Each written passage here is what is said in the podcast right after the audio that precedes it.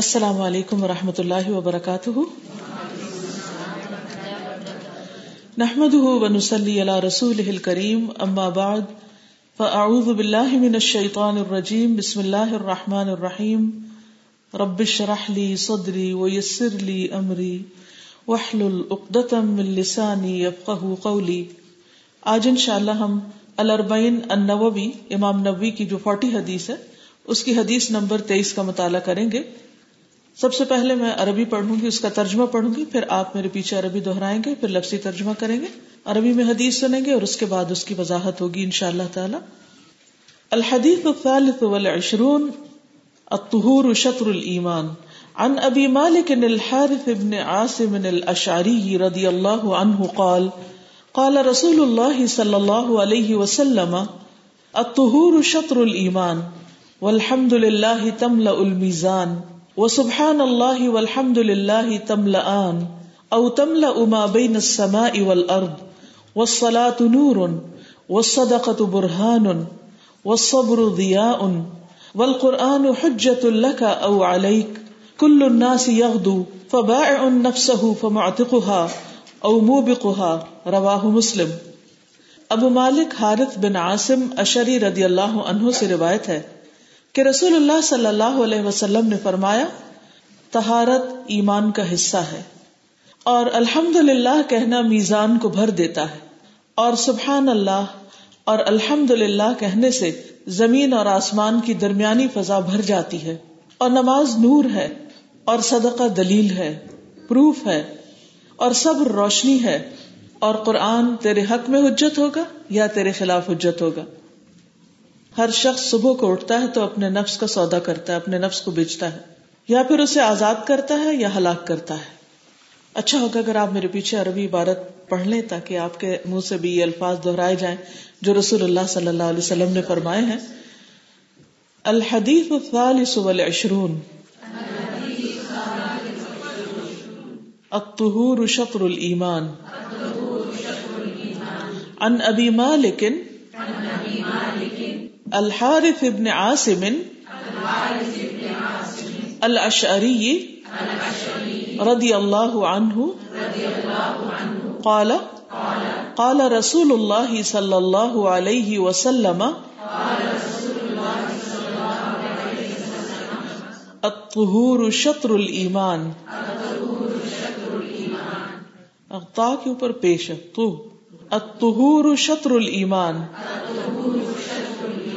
والحمد للہ تملأ المیزان وسبحان اللہ والحمد للہ تملأان او تملأ ما بین السماء والارض والصلاۃ نور والصدقۃ برہان والصبر ضیاء والقرآن حجۃ لک او علیک کل الناس یغدو فبائع نفسہ فمعتقہا او موبقہا، رواہ مسلم۔ الاسراع بالخیر، عن أبي مالك الحارث بن عاصم الأشعري رضي الله عنه قال قال رسول الله صلى الله عليه وسلم الطهور شطر الإيمان والحمد لله تملأ الميزان وسبحان الله والحمد لله تملأان أو تملأ ما بين السماء والأرض والصلاة نور والصدقة برهان والصبر ضياء والقرآن حجة لك أو عليك كل الناس يغدو فبائع نفسه فمعتقها أو موبقها۔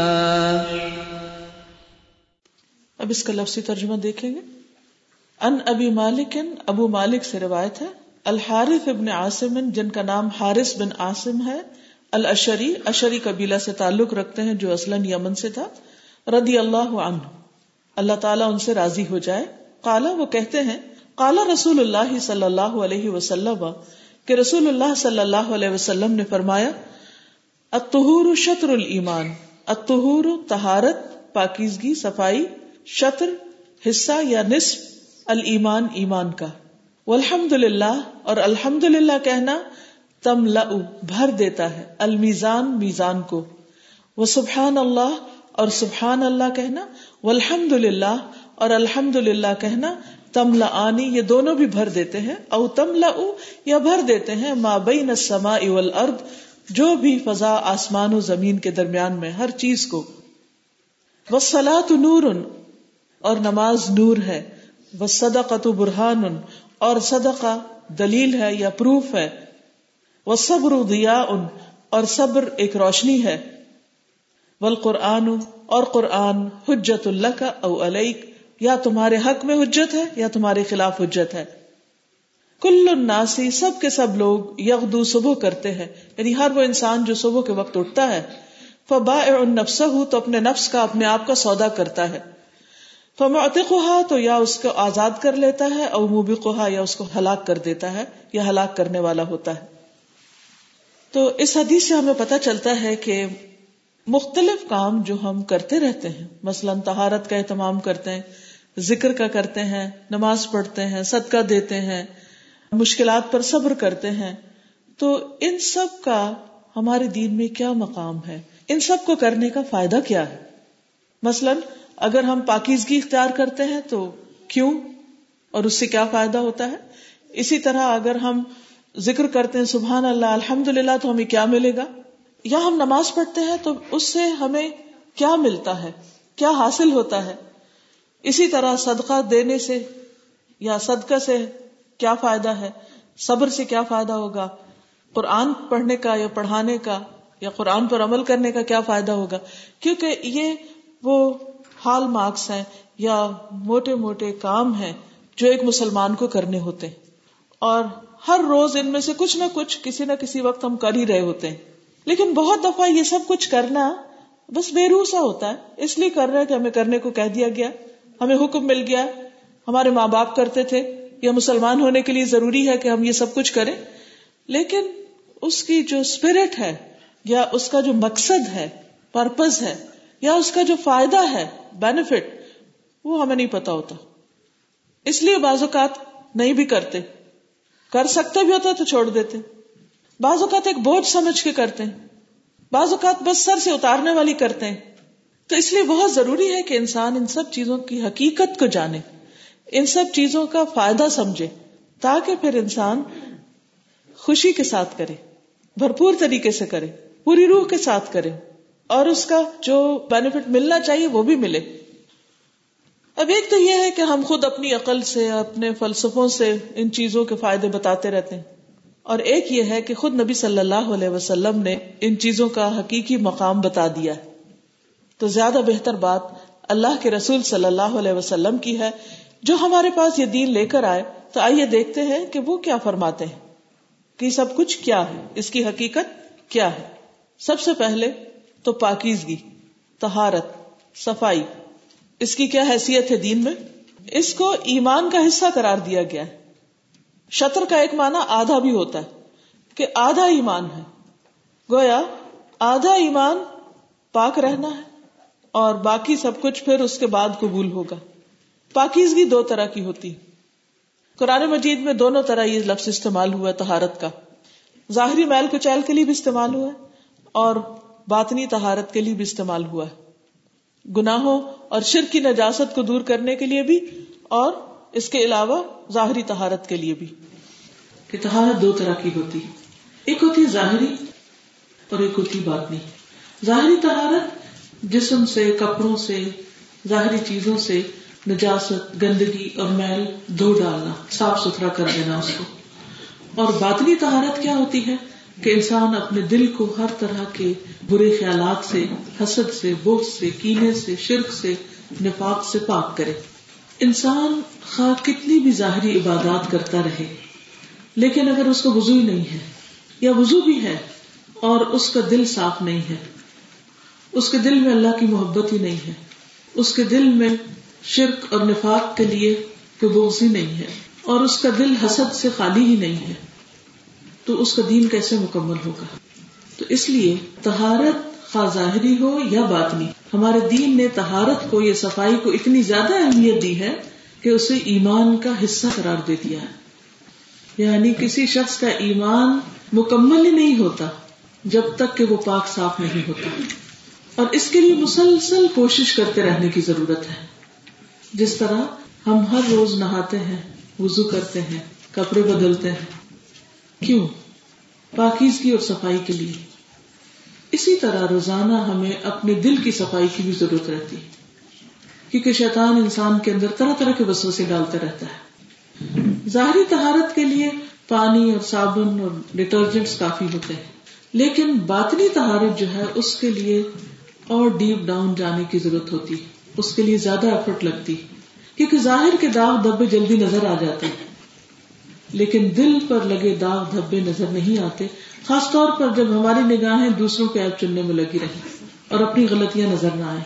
تو اس لیے ہمیں مادی اور روحانی دونوں طرح کی طہارت کا اہتمام کرنا چاہیے، اسی سے ہمارا ایمان مکمل ہوگا. یہاں اگر ہم ظاہری معنوں میں لیں تو سب سے پہلے جو شرط ہے نماز کی وہ وضو ہے. رسول اللہ صلی اللہ علیہ وسلم نے ایک اور جگہ پر فرمایا اسباغ الوضوء شطر الایمان، اچھی طرح وضو کرنا نصف ایمان ہے یا ایمان کا حصہ ہے. ہم عام طور پر ایمان کو کیا کہتے ہیں کہ بس زبان سے ہم کہہ دیں لا الہ الا اللہ تو بس ہم مومن ہو گئے، حالانکہ زبان سے کہنے کے علاوہ دل کا یقین بھی ضروری ہے، دل کے اندر اس کا اترنا اور جمنا بھی ضروری ہے، اور اس کے ساتھ ساتھ ان چیزوں کا جو ہمارے دل میں ہو عمل سے جھلکنا بھی ضروری ہے. مثال کے طور پر آپ دیکھیے کہ جب اللہ تعالیٰ کے مختلف احکامات کی بات ہوتی ہے، جیسے نماز کے لیے وضو ہے، اسی طرح ہم بعض اوقات کچھ اور احکامات کو لیتے ہیں، جیسے حجاب ہی کا حکم ہے. تو حجاب کیا ہے؟ بہت سے لوگ یہ کہتے ہیں کہ دل کا پاک ہونا کافی، نگاہ کی پاکیزگی کافی، لباس ضروری نہیں. حالانکہ کوئی بھی چیز اندر اور باہر دونوں کو جب تک ساتھ نہ ملایا جائے مکمل نہیں ہوتی. ہر چیز کے آپ دیکھیں گے دو رخ ہوتے ہیں. مثلا ہمارا جسم ہے تو اس کے ساتھ روح بھی. خالی جسم کا کوئی فائدہ نہیں، خالی اوپر سے کپڑے اوڑھ لینے کا کوئی فائدہ نہیں جب تک کہ دل و نگاہ پاک نہیں. اسی طرح صرف دل و نگاہ کی پاکیزگی کام نہیں کرتی جب تک کہ ہم لباس بھی اپنا اللہ سبحانہ و تعالیٰ کی مرضی کے مطابق نہیں پہنتے. اسی طرح باقی اعمال بھی ہیں. مثلا آپ دیکھیں کہ سبزیوں میں، پھلوں میں ایک چھلکا ہوتا ہے، ایک گودا ہوتا ہے. چھلکا نہ ہو تو اندر کا گودا جو ہے وہ خراب ہو جائے گا. مثلا آپ دیکھیے کہ اورنج ہے، ایپل ہے، بنانا ہے، سبزیوں میں اسی طرح آپ دیکھ لیے. تو اگر اس کے اندر کے حصے سے آپ فائدہ اٹھانا چاہیں تو اس کے لیے ضروری ہے کہ اس کے باہر کی آؤٹنگ، اس کی کورنگ، اس کی پیکنگ جو ہے وہ بھی بہت امپورٹنٹ ہے.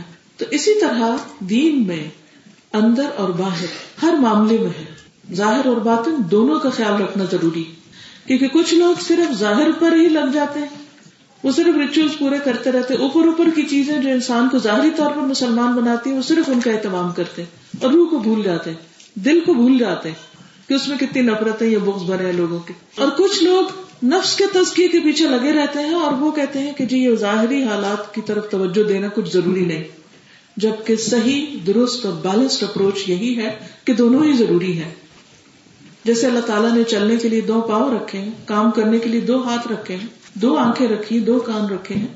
ان دونوں کو جب تک استعمال نہ کیا جائے تو توازن قائم نہیں ہوتا، انسان کی چال میں فرق آ جاتا ہے، انسان کی سماعت میں فرق آ جاتا ہے. اگر آپ کی صرف ایک آنکھ دیکھتی ہو تو آپ پراپر طریقے سے دیکھ نہیں سکتے، اس میں نقص آ جاتا ہے.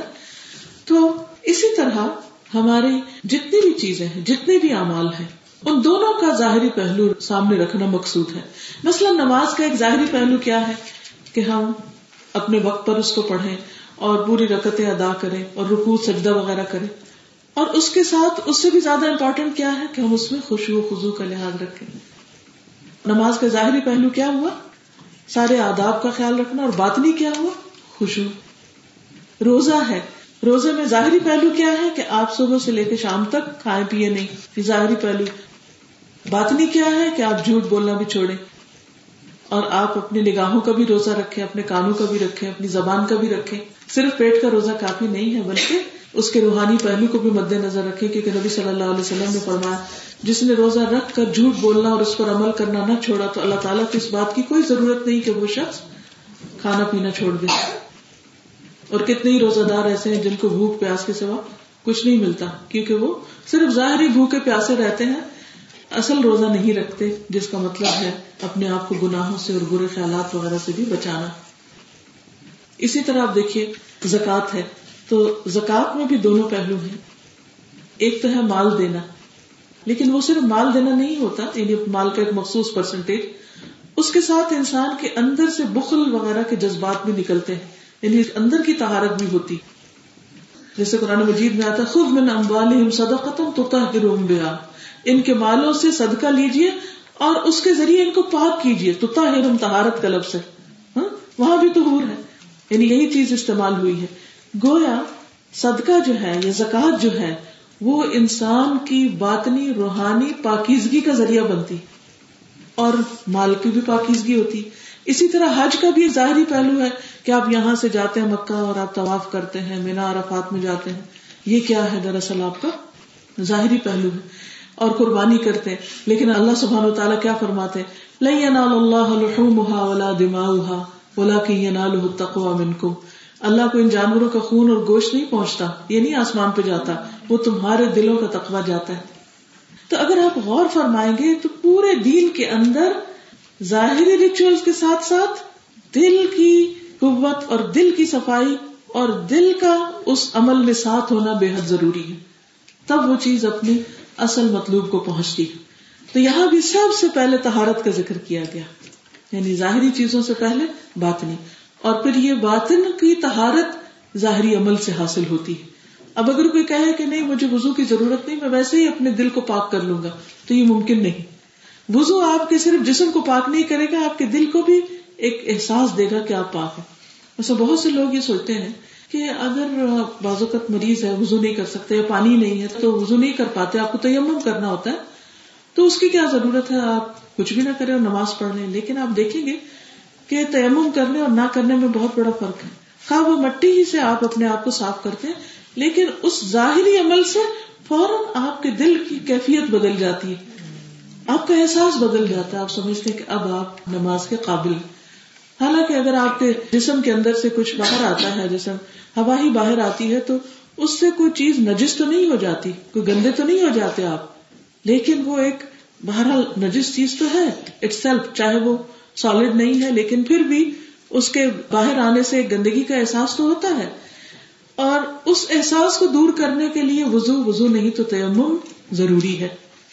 تو اس سے یہ پتہ چلتا ہے کہ جس طرح ہمارا جسم اور روح باہم گندھے ہوئے ہیں, ایک دوسرے کے ساتھ مکسڈ ہے. مثلا ہمارا ہاتھ ہلتا ہے کیونکہ اس کے اندر وہ روح موجود ہے, اگر انسان فوت ہو جائے تو ہاتھ ہلنا بند کر دیتا ہے, تو دونوں مل کے ہی اپنا کام کر سکتے ہیں, فنکشنل ہوتے ہیں اور اپنا مقصد پورا کر سکتے ہیں. اسی طرح ہمارے دین میں جتنے بھی ظاہری عمل ہیں, ہاں وہ حجاب کا حکم ہے یا نماز کا حکم ہے یا طہارت کے وضو کا حکم ہے, یہ سارے ہمارے باطن کے ساتھ جڑے ہوئے ہوتے ہیں, ان کو الگ الگ نہیں کر سکتے. آپ وضو کے بغیر نماز ادا کریں گے تو وہ نماز ادا ہی نہیں ہوگی اور وہ روحانیت پیدا ہی نہیں ہوگی. اسی طرح حجاب کے بغیر آپ سمجھتے ہیں کہ باقی اگر ریچولز آپ ادا کر رہے ہیں تو وہ روحانیت پیدا ہی نہیں ہوگی جو اللہ سبحانہ و تعالیٰ کے حکم پر عمل کرنے سے ہوگی, کیونکہ آپ کا دل پاک ہے. آپ مردوں کی نگاہوں کو کیسے پاک کریں گے, یعنی بہت سے لوگ یہ کہتے ہیں نا کہ ہماری نیت اچھی ہے, ہمارا دل صاف ہے, لیکن آپ اپنے دل کی گارنٹی دے رہے ہیں جبکہ کوئی اپنے کی بھی پوری نہیں دے سکتا. لیکن آپ دوسروں کی گارنٹی کیسے دیں گے کہ وہ آپ کی طرف کس نظر سے دیکھ رہے ہیں یا آپ کو دیکھ کر ان کی کیا فیلنگز ہو رہی ہیں. تو اللہ سبحانہ و تعالیٰ ہم سے زیادہ جاننے والا ہے, اس نے کسی وجہ سے کسی مقصد سے یہ حکم رکھا, لیکن ہم کیا کرتے ہیں اپنی مرضی سے پک اینڈ چوز کرتے ہیں. دین کے کچھ حصوں پر جو ہماری پسند اور کنوینئنس کے ہوتے ہیں ان پہ ہم عمل کر لیتے ہیں, اور جس میں ہمیں کچھ مشکل نظر آتی ہے وہ ہم چھوڑ دیتے ہیں. طبیعتیں مختلف طرح کی ہوتی ہیں, کچھ لوگوں کو ایک چیز آسان لگتی, کچھ کو دوسری لگتی. تب ہوتا کیا ہے, جس کو جو آسان لگتا ہے وہ اسی کو کر کے باقی سمجھتا ہے وہ سب سے اچھا نیک بن گیا. تو بہرحال ہمیں ظاہر اور باطن دونوں کا خیال رکھنا ہے. اور جہاں تک وضو کرنے کا تعلق ہے تو یہ یاد رکھیے کہ رسول اللہ صلی اللہ علیہ وسلم نے فرمایا طہارت کے بغیر نماز قبول نہیں ہوتی, یعنی وضو کے بغیر نماز نہیں ہوتی. رسول اللہ صلی اللہ علیہ وسلم نے فرمایا تم میں سے کوئی آدمی ایسا نہیں جو وضو کے پانی سے کلی کرے اور پانی ناک میں ڈالے اور ناک صاف کرے مگر یہ کہ اس کے منہ اور نتنوں کے گناہ جھڑ جاتے ہیں. پھر جب وہ منہ دھوتا ہے جس طرح اللہ نے اسے حکم دیا ہے, یعنی کوئی حصہ بھی خشک نہ رہے, تو اس کے چہرے کے گناہ اس کی داڑھی کے کناروں کے ساتھ لگ کر پانی کے ساتھ گر رہے ہوتے ہیں. پھر جب اپنے پاؤں ٹخنوں تک دھوتا ہے تو دونوں پاؤں کے گناہ انگلیوں کے پوروں کی طرف سے پانی کے ساتھ گر جاتے ہیں. پھر اگر وہ کھڑے ہو کر نماز پڑھے, اللہ کی حمد و ثنا کرے, اس کی بزرگی اور اس کی شان بیان کرے اور اپنے دل کو خالص اللہ کے لیے فارغ کر لے, نماز میں ادھر ادھر کی سوچے نہ سوچے, تو وہ آدمی اپنے گناہوں سے اس طرح پاک اور صاف ہو جاتا ہے جس طرح کہ آج ہی اس کی ماں نے اسے جنم دیا ہے. اب وہ بظاہر کیا کر رہا ہے, پانی سے دھو رہا ہے اور کچھ ایکشنز کر رہا ہے, لیکن یہ سارا کچھ پیوریفیکیشن کا عمل اس کے گناہوں کو صاف کرنے کا ذریعہ بن رہے ہیں. پھر اسی طرح یہ ہے کہ انسان صرف وضو اور صرف نماز سے ہی اپنے آپ کو پاک صاف نہیں کرتا, بلکہ شرک کو بھی قرآن مجید میں نجاست کہا گیا ہے. شرک کی گندگی سے بھی اپنے آپ کو پاک کرنا ضروری ہے کہ اللہ سبحانہ و تعالیٰ کے برابر یا اس سے اوپر کسی اور کو نہیں کرنا, خواہ وہ کوئی بھی ہو, کتنا بھی بڑا نیک انسان کیوں نہ ہو, کیونکہ اللہ سبحانہ و تعالیٰ خالق ہے اور باقی سب مخلوق ہیں. ساری قدرت, سارا اختیار, سارا غلبہ اللہ کے پاس ہے. اللہ سبحانہ و تعالیٰ نے پیدا کیا, وہی رزق دیتے ہیں, وہی ساری حاجتیں پوری کرتے ہیں, ہر بلا وہی ٹالتے ہیں, ہر مشکل میں وہی کام آتے ہیں, اس لیے کسی اور کو یہ صفات نہیں دی جا سکتی. پھر اس کے بعد دوسری چیز جس کا ذکر یہاں کیا گیا ہے وہ ہے الحمدللہ کہنا, یعنی ذکر کرنا.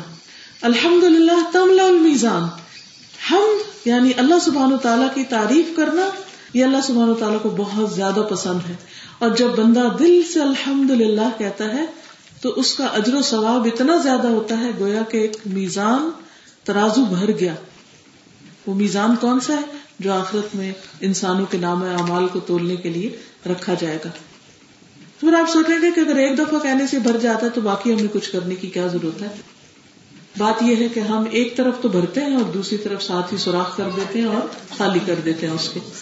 اسی کو جہاد کہتے ہیں. یہ اسٹرگل, یہ جدوجہد, یہ ایفرٹ چلتی رہے گی حتیٰ کہ آخری وقت آ جائے اور اس وقت فیصلہ ہوگا کہ خاتمہ کس پر ہوا, اینڈ کہاں پر ہوا. اور اگر اس وقت انسان کے پلڑے بھاری ہیں اور وہ اللہ کا شکر ادا کرتے ہوئے دنیا سے گیا, الحمدللہ کہتے, لا الہ الا اللہ کہتے, تو پار لگ گیا.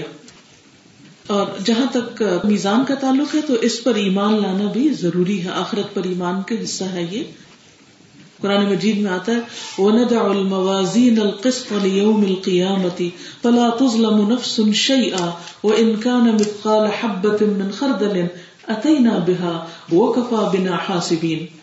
اور ہم قیامت کے دن ایسے ترازو رکھیں گے جو عین انصاف والے ہوں گے, یعنی اللہ کے اسکیل جو ہیں ان میں کسی قسم کی کوئی زیادتی نہیں ہوگی, کوئی نا انصافی نہیں ہوگی, بالکل پورا جسٹس ہوگا جس کا کوئی دنیا میں تصور بھی نہیں کر سکتا. فرمایا پھر کسی شخص پر کچھ ظلم نہ کیا جائے گا, اور اگر ایک رائی کے دانے کے برابر, مسٹرڈ کا ایک دانہ, ایک چھوٹا سا سیڈ, اس کے برابر بھی کسی کا کوئی اچھا عمل ہوگا تو ہم اسے سامنے لے آئیں گے, وہ بھی سامنے آئے گا, میزان کے اندر رکھا جائے گا. وہ اگر جیسے ہوتا نا بعض اگر کوئی چیز تول رہے ہوتے کوئی باہر گر جاتی تو باہر نہیں گرنے دی جائے گی, وہ بھی اندر ہی رکھا جائے گا اور اس کو بھی تولا جائے گا. اتنی ڈیٹیل کے ساتھ اللہ سبحانہ و تعالیٰ جسٹس کریں گے اور ہم حساب لینے والے کافی ہیں, یعنی سارے بندوں کا حساب بیک وقت اللہ تعالیٰ لے لیں گے. پھر اسی طرح یہ ہے کہ یہ کتنا بڑا ہوگا ترازو, کتنا بڑا اسکیل ہے, اس کے بارے میں ہمیں ایک حدیث سے پتہ چلتا ہے. رسول اللہ صلی اللہ علیہ وسلم نے فرمایا قیامت کے دن بہت بڑے اسکیلز رکھے جائیں گے, ترازو رکھے جائیں گے کہ ان میں زمین اور آسمان کا بھی وزن کیا جا سکے, وہ بھی اس میں رکھے جا سکتے, اتنے بڑے اسکیلز ہیں. فرشتے پوچھیں گے یہ ترازو کس کے لیے وزن کریں گے, یعنی اسکیلز میں کیا تولا جائے گا, اتنے بڑے, اتنے ہیوج. اللہ تعالیٰ فرمائیں گے میں اپنی خلقت میں سے جس کے لیے چاہوں گا. فرشتے کہیں گے سبحانک ما عبدناک حق عبادتک, اے اللہ تو پاک ہے, ہم تیری عبادت ویسی نہ کر سکے جیسا کرنے کا حق تھا. یہ فرشتے بولیں گے. جو دن رات اللہ کی عبادت کرتے کبھی گناہ نہیں کرتے, وہ کہیں گے اللہ ہم نے تیری عبادت کا حق ادا نہیں کیا. تو ہم سب اپنے بارے میں سوچیں کہ ہم ٹوٹی پھوٹی عبادت کر کے ہی خوش ہو جاتے ہیں. حقیقت یہ کہ ہم بھی عبادت کا حق ادا نہیں کر سکتے. کچھ بھی ہم کر لیں تو ہمیشہ ہمارے اندر ایک عاجزی رہنی چاہیے کہ یا رب ہم نے تیرا حق ادا نہیں کیا, تو ہمیں کچھ کرنے کی توفیق عطا فرما.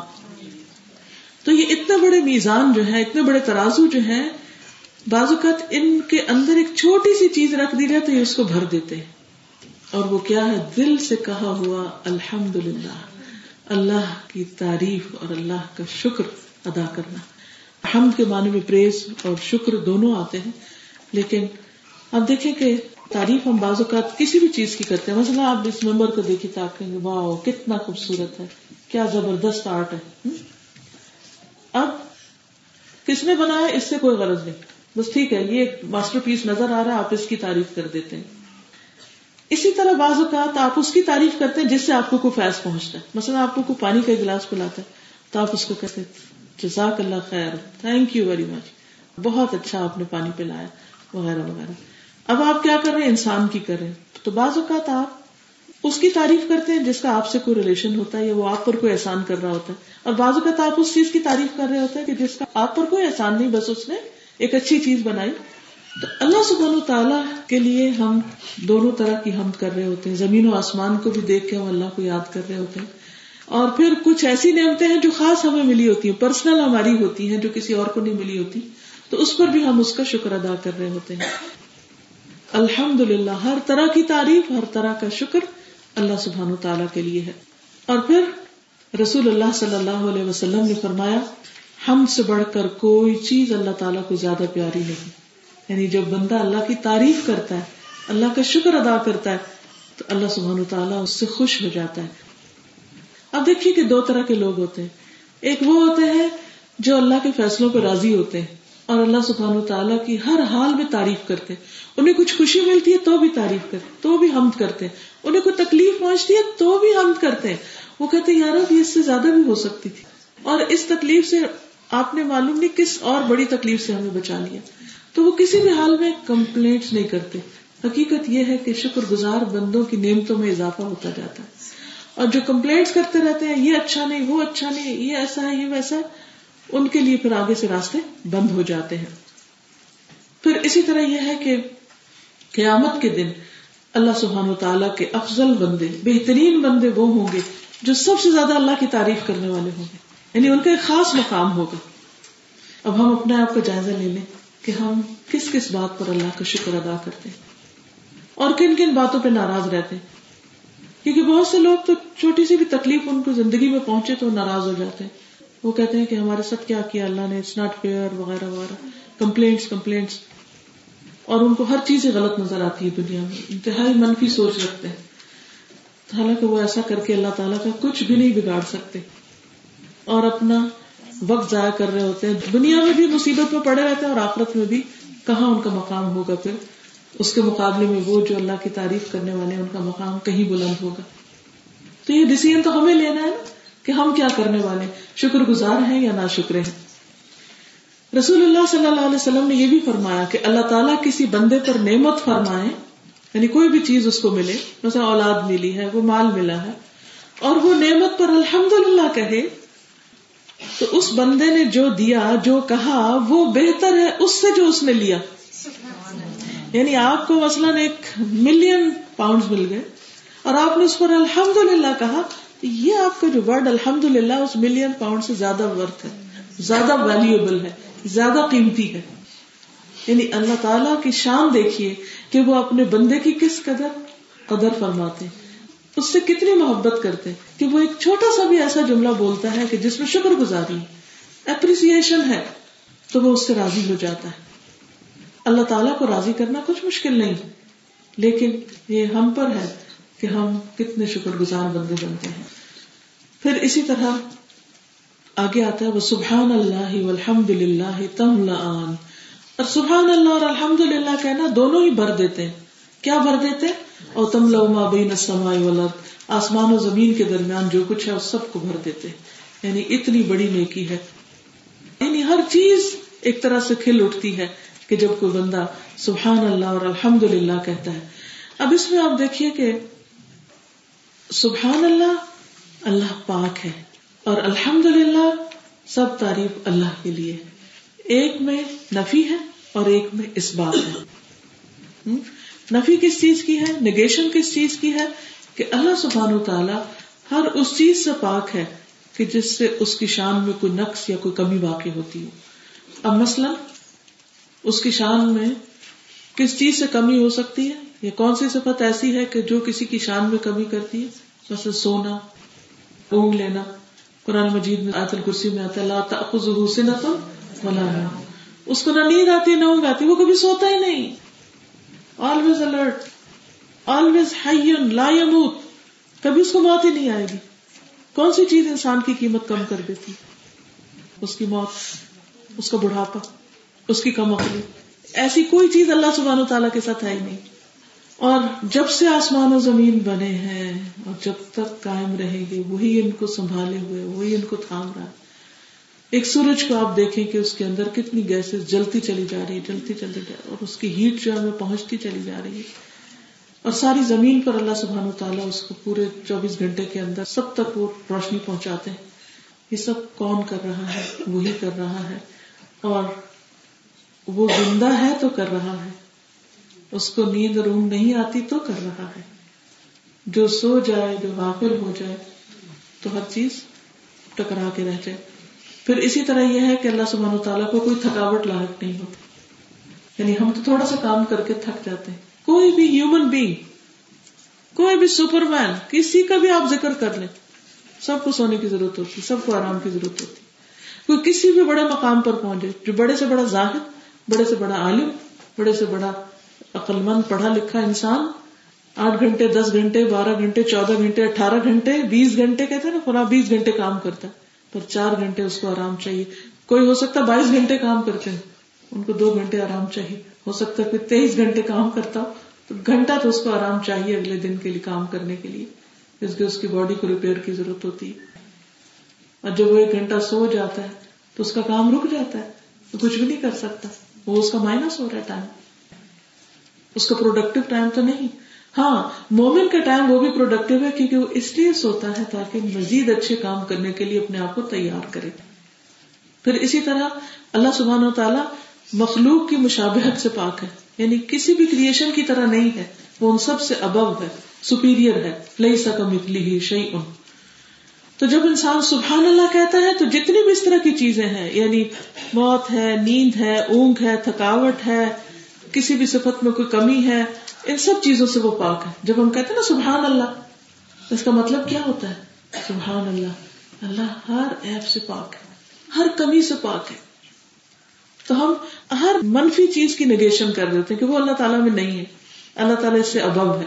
اور الحمدللہ جو بھی اس نے کیا اس سب پہ ہم اس کی تعریف کرنے والے ہیں، اس کا شکر ادا کرنے والے ہیں. اب ان دو کو ملا کر جب پڑھتے ہیں تو اس کی بڑی فضیلت ہے. یعنی اللہ کی حمد اور تسبیح جب کٹھی ہوتی ہے تو اور زیادہ اس کا فائدہ ہوتا ہے. خالی الحمدللہ کہنا بھی فائدہ مند ہے، لیکن جب سبحان اللہ والحمدللہ کہتے ہیں تو اور بھی زیادہ فائدہ مند ہوتا ہے، کیونکہ ایک میں ہم نگیشن کر رہے ہوتے ہیں اور ایک میں افرمیشن کر رہے ہوتے ہیں. رسول اللہ صلی اللہ علیہ وسلم سے سوال کیا گیا کون سا کلام افضل ہے؟ فرمایا جو اللہ نے اپنے فرشتوں اور بندوں کے لیے چنا، سبحان اللہ وبحمدہ. اور وہ حدیث تو سب کو پتا ہے کہ 2 کلمے ہیں جو زبان پہ بہت ہلکے، میزان میں بہت بھاری، اور رحمان کو بہت پیارے، سبحان اللہ وبحمدہ، سبحان اللہ العظیم. پھر آپ دیکھیے کہ یہ جو تسبیح ہے یہ ساری مخلوق کی نماز ہے، ساری مخلوق تسبیح کرتی، سبحان اللہ کرتی. قرآن مجید میں آتا ہے، سورۃ بنی اسرائیل میں بھی اور دیگر صورتوں میں بھی، وَإِن مِّن شَيْءٍ إِلَّا يُسَبِّحُ بِحَمْدِهِ، کوئی چیز ایسی نہیں جو اللہ کی حمد کے ساتھ اس کی تسبیح نہ کر رہی ہو. وَلَٰكِن لَا تَفْقَهُونَ تَسْبِيحَهُمْ، لیکن تم ان کی تسبیح نہیں سمجھتے. تو ذرہ ذرہ تسبیح کر رہا ہے. تو یہ ان کی نماز ہے. اب ان کی اپنی بولی، زبان، انداز، ورڈز کیسے ہیں، لیکن ہمیں یہی پتہ چلتا ہے کہ یہ ان کی نماز ہے. پھر اسی طرح یہ تمام مخلوق کی نماز ہے.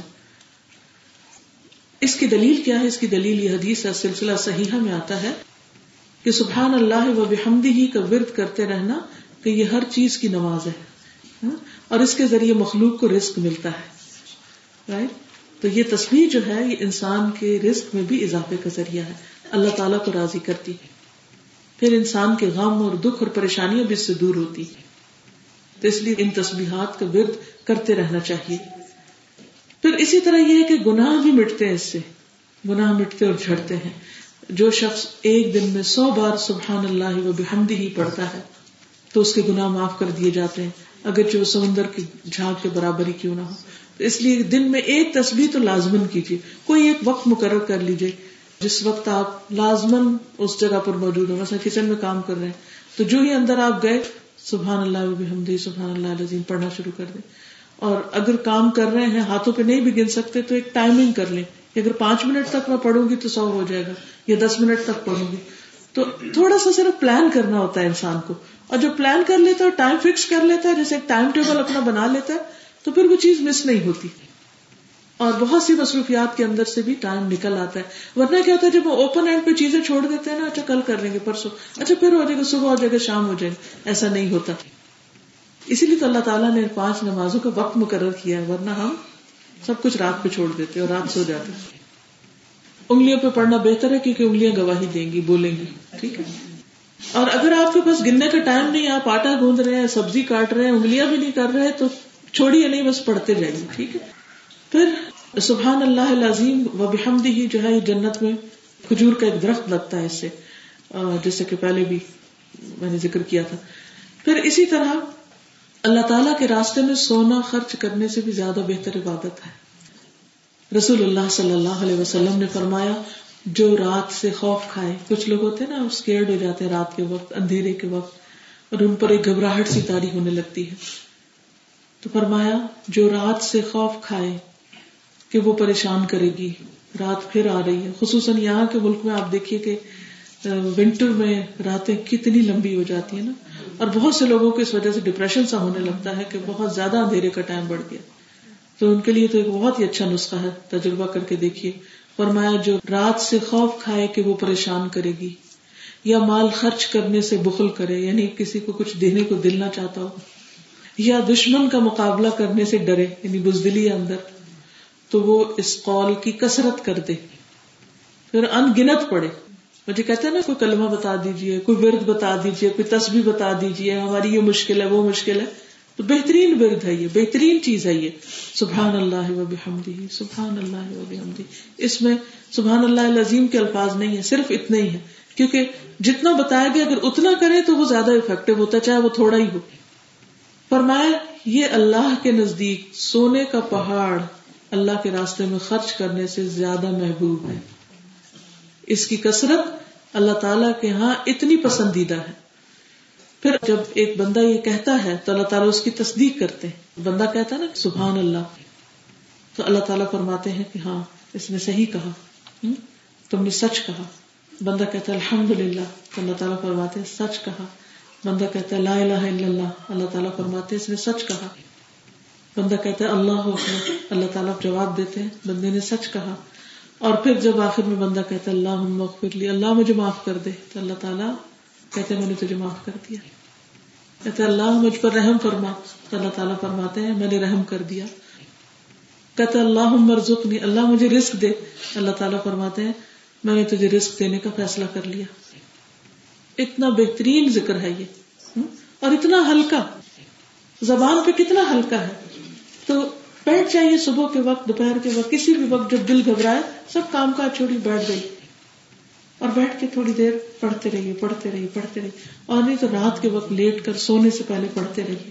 تو جب بھی دل گھبرائے، جب بھی ڈپریشن ہونے لگے، اس کے لیے بہترین ذکر ہے. اور پہلے بھی میں نے عرض کیا تھا کہ یہ تسبیحات جو ہیں، سبحان اللہ، الحمدللہ اور لا الہ الا اللہ، اللہ اکبر، یہ عرش کے گرد چکر لگاتے رہتے ہیں اور ان کی ایک بھنبھناہٹ ہوتی ہے، اور اپنے ذکر کرنے والے کی یاد دلاتے رہتے ہیں. اللہ کے دربار میں ایسے لوگوں کا ذکر ہوتا رہتا ہے. پھر قیامت کے دن اللہ سبحانہ و تعالیٰ ایسے بندوں کو بچائیں گے کہ جو یہ ذکر کریں گے. رسول اللہ صلی اللہ علیہ وسلم نے فرمایا تم سبحان اللہ والحمد للہ ولا الہ الا اللہ واللہ اکبر پڑھا کرو، کیونکہ یہ کلمات قیامت کے دن تمہارے آگے آ کر پیچھے آ کر تمہارا بچاؤ کریں گے، اور یہی کلمات باقیات صالحات ہیں، اور اہل جنت بھی جنت میں جب سانس لیں گے تو ان کے سانس کے ساتھ تسبیح ہوگی۔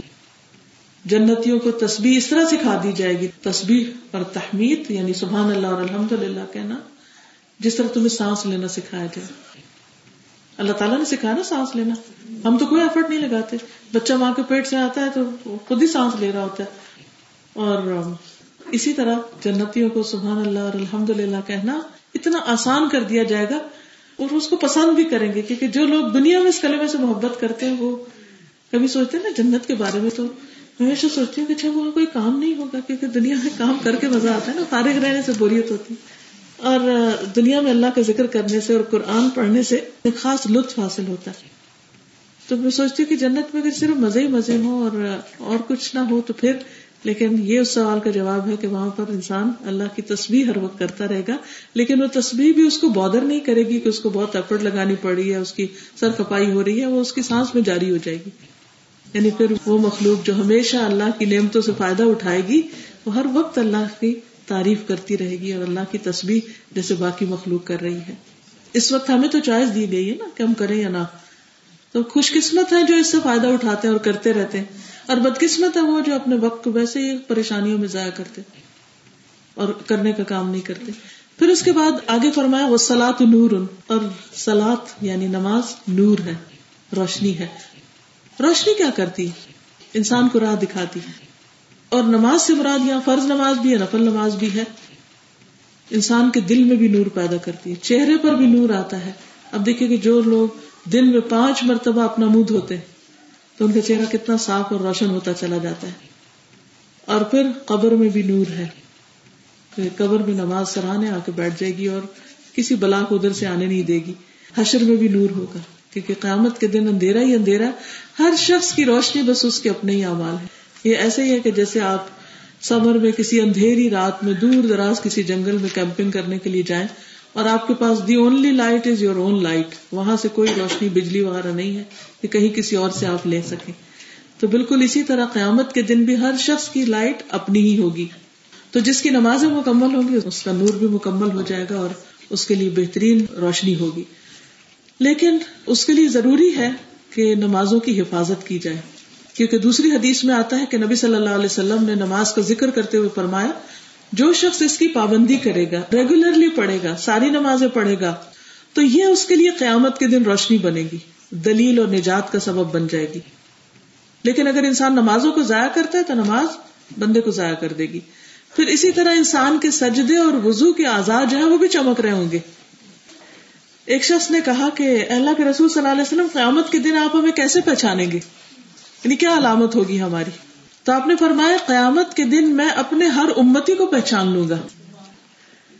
صحابہ نے عرض کیا کیسے؟ اتنے ہجوم میں، اولین و آخرین، آدم علیہ السلام سے لے کر آخری بندے تک سب کے سب ایک میدان میں ہوں گے، یعنی آپ سوچ بھی نہیں سکتے کہ کتنی بڑی گیدرنگ ہوگی۔ تو اس میں اتنے بڑے ہجوم میں محمد صلی اللہ علیہ وسلم اپنی امت کو پہچان رہے ہیں، کہاں سے، کیسے، کون سے ٹیگ لگے ہوں گے؟ آپ نے فرمایا بتاؤ، اگر تم استبل میں داخل ہو جہاں کالے سیاہ گھوڑے بندھے ہوئے ہوں اور ان میں سے ایک گھوڑے کی پیشانی روشن اور چمکدار اور سفید ہو، تو کیا ان سارے کالے گھوڑوں میں سے ایک وہ سفید گھوڑا نہیں پہچانا جائے گا؟ تو لوگوں نے جواب دیا کیوں نہیں۔ آپ نے فرمایا اسی طرح اس دن میرے امتیوں کی پیشانیاں سجدوں کی وجہ سے روشن اور وضو کے آزاد ہونے کی وجہ سے وہ چمک رہے ہوں گے، ہاتھ چمک رہے ہیں، چہرہ چمک رہا ہے، خاص طور پر پیشانی چمک رہی، پاؤں چمک رہے ہیں، جدھر جا رہے ہیں وہ لائٹ ان کے ساتھ ساتھ ہے، کہیں بھی وہ ان سے نہیں چھٹتی۔ تو یہی روشنی نبی صلی اللہ علیہ وسلم کو آپ کی پہچان کرائے گی، اس لیے کتنا ضروری ہے کہ ہم وضو کا صحیح طور پر اہتمام کریں اور نماز کا خاص طور پر، تاکہ وہ انسان کے لیے نجات کا ذریعہ بنے۔ پھر خصوصاً جو سجدے کا نشان ہے اس پر جہنم کی آگ حرام ہے، یعنی مثلا اگر ایک شخص کسی وجہ سے دوزخ میں چلا بھی گیا تو اس کی پیشانی نہیں جلے گی، کیونکہ وہ نماز پڑھنے والا تھا۔ نبی صلی اللہ علیہ وسلم نے فرمایا آگ آدم کے بیٹے کو کھا جائے گی سوائے سجدوں کے نشان کے. اللہ تعالیٰ نے آگ پر سجدے کا نشان کھانا حرام کر دیا. اور سجدے کے نشان کیا ہے؟ 2 ہاتھ, پیشانی, ناک اور 2 پاؤں اور گھٹنے. اگر ان میں آپ دیکھیے کہ نماز پڑھتے رہنے کی وجہ سے اگر گٹے بھی پڑ جاتے ہیں, دنیا میں یہ جگہ بازو کا سیاہ ہو جاتی ہے, ہاتھوں کے اوپر بھی اٹھنے کی وجہ سے آپ کے نشان پڑ جاتے ہیں, اگر کئی سال تک مسلسل آپ پڑھتے چلے جا رہے ہیں. لیکن وہی ہاتھ چمکنے لگ جائیں گے, وہی پاؤں چمکنے لگیں گے, وہی پیشانی چمکنے لگے گی. اور خاص طور پر جو مرد حضرات مسجدوں میں نماز پڑھتے ہیں, تو آپ نے فرمایا خوشخبری دو قیامت کے دن مکمل نور کی ان لوگوں کو جو اندھیروں میں مسجدوں کی طرف چل کے آتے ہیں. عشاء اور فجر کی نماز مسجد میں پڑھتے ہیں. پھر اسی طرح آپ دیکھیے کہ اگلی چیز ہے صدقہ. وَصَدَقَةُ بُرْحَانٌ, صدقہ جو ہے وہ برہان ہے. برہان یعنی دلیل ہے. کس چیز کی دلیل؟ کہ یہ شخص مومن ہے, پروف ہے. صدقہ کرنا ایک پروف ہے انسان کے ایمان کا, انسان کے دین کا. اور اس کی وجہ یہ ہے کہ انسان کو مال بہت پیارا ہوتا ہے, اور جب وہ اس کو حاصل کر لیتا ہے تو اس کی خوشی کا ٹھکانہ نہیں ہوتا. لیکن جب ایک انسان اللہ کی خاطر اپنی پیاری چیز اللہ کے بندوں کو دے دیتا ہے, تو وہ اس کی سچائی کی دلیل ہے کہ ہاں واقعی یہ شخص اللہ پر اعتبار کرتا ہے, ایمان رکھتا ہے. اور صحابہ جو تھے وہ ایک دوسرے سے آگے بڑھ جاتے تھے صدقہ کرنے میں. حضرت عمر ایک دن کہتے ہیں کہ رسول اللہ صلی اللہ علیہ وسلم نے ہمیں صدقہ کرنے کا حکم دیا, تو میرے پاس بھی مال تھا, تو میں نے دل میں بیٹھے بیٹھے ارادہ کر لیا کہ میں آج ابو بکر سے بھی پہلے مال خرچ کروں گا اور زیادہ کروں گا. کیونکہ کمپٹیشن رہتا تھا نا کہ اس نے کیا تو میں بھی. ان کی کمپٹیشن نیکیوں میں تھے, ہمارے کمپٹیشن الٹے ہیں, دنیا میں, گاڑیوں میں ہیں, گھروں میں ہیں, وغیرہ وغیرہ. تو وہ کہتے ہیں کہ میں گھر آیا اور آ کر میں نے آدھا مال اٹھایا اور میں نے کہا کہ نبی صلی اللہ علیہ وسلم کے پاس حاضر ہوتا ہوں, دیکھتا ہوں کہ ابو بکر اپنا سارا لے کے پہنچے ہوئے ہیں اور ان سے پہلے. حضرت ابو بکر صدیق کو صدیق کیوں کہا جاتا ہے؟ اسی وجہ سے کہ انہوں نے آپ کی تصدیق کی, انہوں نے سچائی کو جب دیکھا تو قبول کر لیا, دیر نہیں لگائی, اور پھر ساری زندگی اس کا ثبوت دیتے رہے, پروف دیتے رہے, اور خصوصاً صدقہ خیرات کے ذریعے پروف دیتے رہے کہ واقعی وہ اپنے کاز میں, مشن میں سچے ہیں. پھر اسی طرح آپ دیکھیے کہ ابو مسعود کہتے ہیں کہ رسول اللہ صلی اللہ علیہ وسلم نے جب ہمیں حکم دیا کہ ہم صدقہ کریں, تو ہم میں سے بہت سے بازار جا کر, بہت سے لوگ بازار جا کر بوجھ اٹھانے کی مزدوری کرتے, ایکسٹرا کام کرتے, اور اس طرح ایک مد غلہ یا کھجور وغیرہ حاصل کرتے, ایک مد جسے وہ صدقے میں دیتے.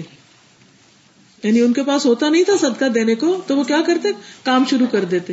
کام اگر کچھ نہیں ملتا تو کوئی بھی آڈ جاب جسے ہم لوگ کہتے ہیں, یا کوئی بھی جاب کر کے جب اس میں سے کچھ ملتا تو وہ لا کے صدقہ کرتے. یہ سچا ہونے کی دلیل ہے نا. وہ بہانے تو نہیں کرتے, وہ کہتے ہیں ہمارے پاس ہے ہی کیا جو ہم دیں. اور وہ کہتے ہیں, ابو مسعود کہتے ہیں, لیکن آج ہم میں سے بہت سو کے پاس لاکھ لاکھ دینار یا درہم موجود ہے, لیکن دینے والا دل نہیں. آج بھی آپ دیکھیں کہ مسلمانوں کے پاس بہت کچھ ہوتا ہے, لیکن ان کی مسجدیں, ان کے سینٹرز, ان کے پروجیکٹس وہ ادھورے ہی رہتے ہیں, اور خاص طور پر تعلیم کے لیے خرچ نہیں کرتے. اپنی ذاتی زیب و زینت اور اپنی آرائش اور اپنے فائدے کے لیے بہت کچھ کرنے کو تیار ہو جاتے ہیں. ایک ایک شادی کو آپ دیکھیں, میں سوچتی ہوں اگر ایک شہر میں صرف شادیوں پہ اٹھنے والا خرچہ ملا کے اگر ایک بہت بڑا تعلیمی مرکز قائم کر دیا جائے. آج سب والدین پریشان ہیں کہ بچوں کے لیے اچھے کوالٹی کے اسلامک سکولز نہیں, اور کوستے رہتے ہیں وہ, ہاں فلاں کھل گیا لیکن اس میں کچھ ہے نہیں. کیوں نہیں؟ اس کی وجہ کیا ہے؟ فنڈس کی کمی ہے, کوالٹی کی کمی ہے, اچھے ٹیچرز کی کمی ہے. تو وہ کیسے آئیں گے؟ اچھے ٹیچرز تو وہیں جائیں گے جہاں ان کو زیادہ سیلری ملے گی. تو اسلامک سکولز کے پاس وہ فنڈز نہیں کہ ان کو اچھی سیلری دے اور وہ ریٹین کرے. تو میں صدقے پہ بات کر رہی تھی کہ صحابہ کرام کے پاس اگر کچھ نہیں ہوتا تھا تو وہ کام کرتے تھے اور صدقے کا اہتمام کرتے تھے.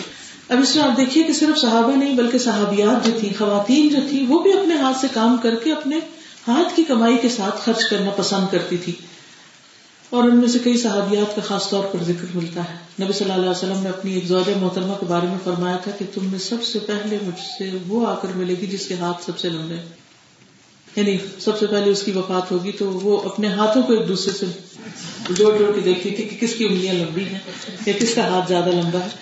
تو بہرحال ہوا یہ کہ جو پہلی زوجہ محترمہ فوت ہوئی, وہ سب سے زیادہ صدقہ کرتی تھی اور اپنے ہاتھ سے کام کر کے, کمائی کر کے وہ خیرات کرتی تھی، کیونکہ خیرات کرنے کا شوق تھا.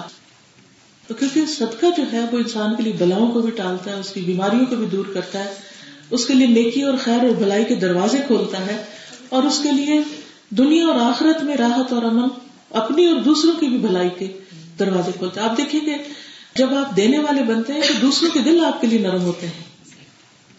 والدین میں سے دیکھیے، رشتے داروں میں سے دیکھیے، اپنے خاندان میں سے دیکھیے، کمیونٹی میں سے دیکھیے، کس شخص کی زیادہ قدر ملتی ہے، لینے والے کی یا دینے والے کی؟ جو دینے والا ہے اسی کی. وہ اس کو اپنا کچھ کہنے کی ضرورت نہیں ہوتی اپنے منہ سے کہ لوگوں کہو کہ میں بہت اچھا ہوں.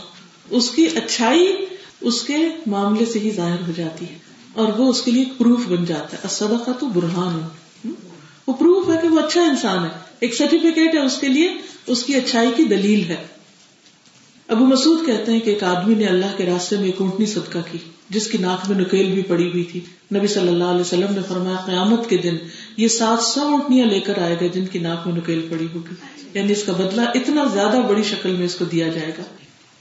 پھر اسی طرح حضرت عثمان کہتے ہیں کہ جب رسول اللہ صلی اللہ علیہ وسلم مدینہ تشریف لائے تو اس وقت سوائے بئر روما کے میٹھے پانی کا کوئی کنواں نہیں تھا، میٹھے پانی کا انتظام نہیں تھا.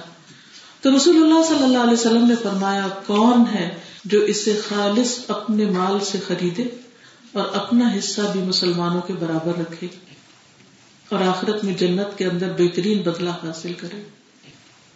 چنانچہ حضرت عثمان کہتے ہیں کہ میں نے اپنے خالص اپنے مال سے خرید کر اسے وقف کر دی، اور اب بھی وہ مدینے کے اندر موجود ہے. پھر فرمایا والصبر ضیاء، صبر روشنی. ایک ہوتا ہے نور، نماز کے لیے الصلاۃ نور، لیکن صبر ضیاء، ضیاء اس روشنی کو کہتے ہیں جس میں حرارت بھی ہوتی، جیسے سورج کی روشنی. جب صبر انسان کرتا ہے تو اس میں ایک تکلیف بھی ہوتی ہے، اس میں ایک تپش ہوتی ہے، اس میں انسان کے اندر ایک مشکل وقت ہوتا ہے، اس کے نفس پر بھاری وقت ہوتا ہے، لیکن اس سے بھی ایک بڑی خیر پھوٹتی، اس سے بھی انسان کو بہت سے اچھائیوں کے موقع ملتے. مثلا صبر کس موقع پہ کرنا پڑتا ہے؟ جب کوئی سچویشن آپ کو اپنی مرضی کے خلاف نظر آتی اور اس وقت انسان بھڑک اٹھتا ہے اور اس وقت انسان اپنا پیشنس لوز کر بیٹھتا ہے.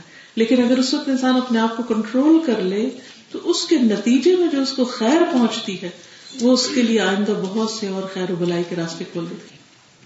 لیکن جب انسان ایک غصے کا شکار ہو جاتا ہے وہ دیوانہ ہو جاتا ہے، اور وہ دیوانگی اس کے لیے فساد اور مصیبت اور آئندہ کے لیے پریشانی کا سبب بنتی ہے. اور صبر کہتے ہیں اپنے نفس کو ایسی چیز سے روک لینا جس پر روکنا لازم ہے، یعنی زبان کو روک لینا، مثلا گالی گلوچ سے، برا بھلا کہنے سے، چیخنے چلانے سے. اسی طرح باقی اعضاء کو بھی ان چیزوں سے روک لینا جن سے رکنے کو شریعت نے کہا ہے. مثلا کن کن چیزوں کو حرام قرار دیا، چاہے ان کے لیے دل کتنا بھی چاہ رہا ہو لیکن ان سے رک جانا، یہ بھی صبر ہے.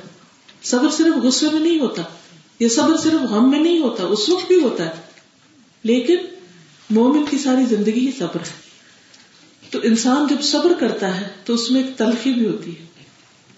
صبر بذات خود کڑوا ہوتا ہے لیکن اس کا پھل میٹھا ہوتا ہے.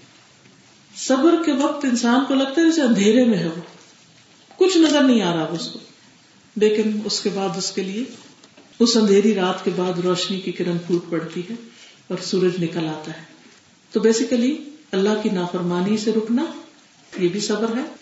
شیطان کی اکساہٹوں کے باوجود اپنی زبان کو روک لینا، اپنے منفی رد عمل کو روک لینا، حرام کاموں سے خود کو روک لینا جیسے زنا وغیرہ ہے، شراب پینا ہے، عمل قوم لوط ہے، ان تمام چیزوں سے رکنا.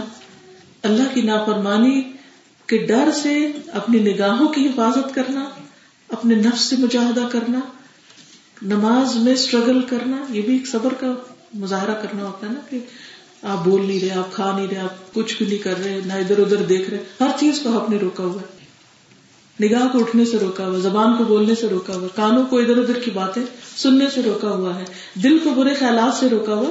تو نماز کا سارا وقت ہی حقیقت میں بہت بڑے صبر کا مظاہرہ ہے اگر آپ خوشبو کے لیے ایفرٹ کر رہے ہیں. پھر آپ دیکھیے کہ انسان جب صبر کرتا ہے تو ایسا نہیں کہ صرف آخرت میں بلکہ دنیا میں بھی اس کا بہت بڑا اجر ملتا ہے اور بہت سی مشکلات اس کے لیے حل ہو جاتی ہیں. پھر اسی طرح یہ ہے کہ مشقت کے وقت جب انسان اپنے فرائض اچھی طرح بجا لاتا ہے، بس سخت نیند آ رہی پھر بھی نماز پڑھتا ہے، سخت بھوک لگی ہے پھر بھی روزہ رکھ رہا ہے, اسی طرح سخت سردی لگ رہی ہے لیکن پھر بھی وضو کر رہا ہے, تو اس کے لیے اس کا اجر بھی بہت زیادہ بڑھ جاتا ہے. پھر اسی طرح حرام کے بہت سے دروازے کھلے ہیں لیکن وہ کم آمدنی پر گزارا کر رہا ہے کہ نہیں مجھے حرام سے زیادہ نہیں بڑھانا مال, میں انتظار کروں گا جب تک میرے لیے حلال کے دروازے کھل جائیں, تو یہ بھی صبر ہے. پھر اللہ کی تقدیر اور اللہ کے فیصلوں پر صبر کرنا جو کہ بڑا مشکل کام ہوتا ہے. مثلا اگر کسی کی اولاد نہیں ہے تو یہ اللہ کا فیصلہ ہے نا, سارے علاج بھی کرا لیے نہیں ہوئی, اب اس پر لوگوں کے تانے اور باتیں اور لوگوں کی نظریں ہر روز کی, اور انتہائی تکلیف دہ ہو جاتا ہے. ایک خاتون کی حیثیت سے آپ سمجھ سکتے ہیں اگر کوئی اس تکلیف سے گزرے, لیکن ایسی خاتون اگر زبان نہیں کھولتی اپنی, نہ اللہ کے خلاف نہ بندوں کے خلاف, اور جب بھی کوئی بات کرے تو ناگواری کے باوجود خاموشی اختیار کر لیتی ہے, اللہ کا شکر ادا کرتی ہے اور اس حال میں بھی راضی, تو یہ صبر کی ایک بہت ہی بلند قسم ہے. اسی طرح اگر کسی کا بچہ فوت ہو جاتا ہے تو اس پر وہ صبر کرتی جیسے حضرت ام سلیم نے صبر کیا تھا. اسی طرح اگر آپ کو کوئی الزام دے رہا ہے اور آپ جواب میں کچھ نہیں کہتے, خاموشی اختیار کرتے ہیں, آپ کسی کی گالی کے جواب میں گالی نہیں دیتے, خاموشی اختیار کر لیتے ہیں, تو یہ بھی بہت بڑے افضل اعمال میں سے ہے. عبادہ بن صامت سے روایت ہے کہ ایک آدمی نبی صلی اللہ علیہ وسلم کے پاس آیا اور کہنے لگا, اے اللہ کے نبی صلی اللہ علیہ وسلم, کون سا عمل بہترین ہے, افضل ہے؟ آپ نے فرمایا, اللہ پر ایمان لانا, اس کی تصدیق کرنا, اس کے راستے میں جہاد کرنا. اس نے کہا, اللہ کے رسول صلی اللہ علیہ وسلم, میں اس سے آسان عمل چاہتا ہوں, یعنی میں بڑے بڑے کام نہیں کر سکتا, کوئی اور بتائیے. آپ نے فرمایا, آپ کو درگزر کرنا, یعنی کسی نے تم سے زیادتی کی ہے تو اس کو معاف کر دینا اور صبر کرنا. اس نے کہا, اے اللہ کے رسول صلی اللہ علیہ وسلم, میرا ارادہ تو اس سے بھی آسان عمل ہے. آپ نے فرمایا, اللہ تعالیٰ تمہارے بارے میں جو فیصلہ کر دے اس پر اللہ تعالیٰ کو الزام نہ دینا. وائی می, یہ نہیں کہنا, کیونکہ ہمیں پتہ نہیں ہوتا کہ کوئی چیز ہمارے حق میں کتنی بہتر ہے. بعض اوقات کسی کے درد میں سب درد شروع ہو جاتی ہے اور چھوٹی موٹی دوائیوں سے آرام نہیں آ رہا ہوتا, تو انسان کہتے ہیں کہ اللہ سبحانہ وتعالیٰ نے میرے حق میں اچھا نہیں کیا, یہ مجھے کیوں یہ مصیبت آ گئی. کوئی گر پڑتا ہے, چوٹ لگ جاتی ہے, کچھ اور ہو جاتا ہے, حالانکہ وہ کسی اور بڑی مصیبت کو بچانے کے لیے ہوتا ہے. بازو کا سر کا درد جو ہے وہ انڈیکیشن ہے کسی اور بیماری کی. بازو کا آپ کا گرنا آپ کے لیے ہو سکتا ہے اندر کسی آپ کے باڈی پارٹ کو ضرورت ہی جھٹکا لگنے کی, آپ کو ویسے کوئی بھی نہیں لگا سکتا تھا کہ آپ, بہت ساری چیزیں ہوتی ہیں, بہت سے سبق ہمیں کوئی چوٹ لگتی ہے تو ہم سیکھتے ہیں. ہم بعض اوقات کسی انسان کے پیچھے مرے چلے جا رہے ہوتے ہیں اور اس کی طرف سے ایسی باتیں سننے کو ملتی ہیں تو ہمیں صبر آ جاتا ہے, اور پھر وقت سے ہم کہتے ہیں اچھا ہوا اس نے پہلے ہی بتا دیا کہ کون, ہم دھوکا کھانے سے بچ گئے وغیرہ وغیرہ. تو کچھ چیزیں انسان کو سخت ناگوار گزرتی ہیں لیکن وہ انسان کے حق میں حقیقت میں اچھی ہوتی ہے. قرآن مجید میں آتا ہے, آسان تک رہو شیئا ویجعل اللہ فیہ خیرا کثیرا, ہو سکتا ہے کہ تم ایک چیز کو ناپسند کرو اور اللہ تعالیٰ نے تمہارے لیے اسی میں بہت بھلائی رکھی ہو. اور خصوصاً تقدیر کے فیصلے, کسی کا فوت ہو جانا, کسی کے کوئی نقصان ہو جانا, کسی کے ساتھ ایسا معاملہ ہو جانا جس میں اس کا دل بہت ہی دکھی ہو, تو اس میں رونے کے اندر کوئی حرج نہیں, انسان رو سکتا ہے, آنسو بہا سکتا ہے.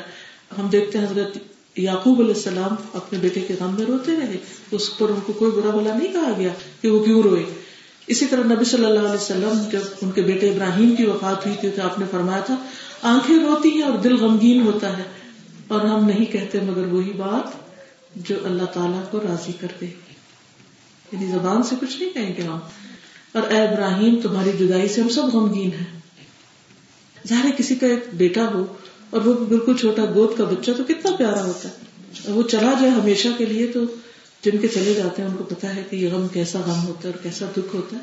لیکن اگر اس پر کوئی اللہ کے فیصلے کو قبول کر لے اور راضی ہو جائے تو اللہ سبحانہ وتعالیٰ اس کا درجہ بڑھا دیتے. رسول اللہ صلی اللہ علیہ وسلم نے یہ بھی فرمایا, اللہ کی تقسیم پر راضی ہو جاؤ تو سب سے بڑے غنی بن جاؤ گے, سب سے بڑے غنی, یعنی اس سے بڑی دولت ہی کوئی نہیں کہ انسان اللہ کے فیصلے کو قبول کر لے. اور ویسے بھی اللہ سبحانہ وتعالیٰ جب کسی سے محبت کرتا ہے تو اس کو آزما لیتا ہے, اسے کسی آزمائش میں مبتلا کر دیتا ہے. اگر وہ راضی رہتا ہے تو اللہ تعالیٰ اس سے راضی ہو جاتا ہے, اور اگر وہ ناراض ہو تو اللہ تعالیٰ بھی اس سے ناراض ہوتا ہے. پھر اس کے بعد قرآن مجید کے بارے میں فرمایا کہ بل قرآن حجت لک و علیک, قرآن یا تمہارے حق میں حجت ہے یا تمہارے خلاف حجت ہے. قرآن کیا ہے؟ قرآن اللہ کا کلام ہے. اس کی ویلیو وہی سمجھتا ہے جس کے دل میں اللہ کی عظمت ہو کہ اللہ سبحانہ و تعالیٰ کتنا بڑا ہے, جو اتنی عظیم ہستی ہے اس کی کتاب اس کی بات, اس کا حکم, اس کی طرف سے میرے لیے کوئی بات آئی تو وہ اس کو معمولی نہیں سمجھے گا کہ اچھا قرآن میں ہے چلو خیر ہے, قرآن میں ہی ہے تو سیکرڈ کتاب ہے, نہیں, وہ کہے گا میرے لیے. کتنی توجہ سے اس کو سنے گا جب وہ اللہ تعالیٰ کی عظمت کو پہچانتا ہوگا. تو قرآن مجید اللہ تعالیٰ کا کلام ہے جو جبریل علیہ السلام کے ذریعے نبی صلی اللہ علیہ وسلم کے قلب مبارک پر اتارا گیا, کیونکہ اللہ تعالیٰ نے پورے انسانوں کے دلوں میں سے سب سے زیادہ نبی صلی اللہ علیہ وسلم کے دل کو اچھا پایا تو ان پر قرآن اتار دیا. تو جب اللہ تعالیٰ آپ کو قرآن کی محبت دے, سمجھے کہ اللہ کا انعام ہو گیا آپ پر. اگر آپ قرآن کی خدمت کے لیے اپنا وقت نکال سکتے, سمجھے کہ اللہ نے سب سے بہترین وقت آپ کو عطا کر دیا, یعنی کہ آپ پر فضل ہو گیا, رحمت ہو گئی, برکت ہو گئی کہ آپ اللہ کے کلام کی خدمت کے لیے اپنے آپ کو وقف کیے ہوئے.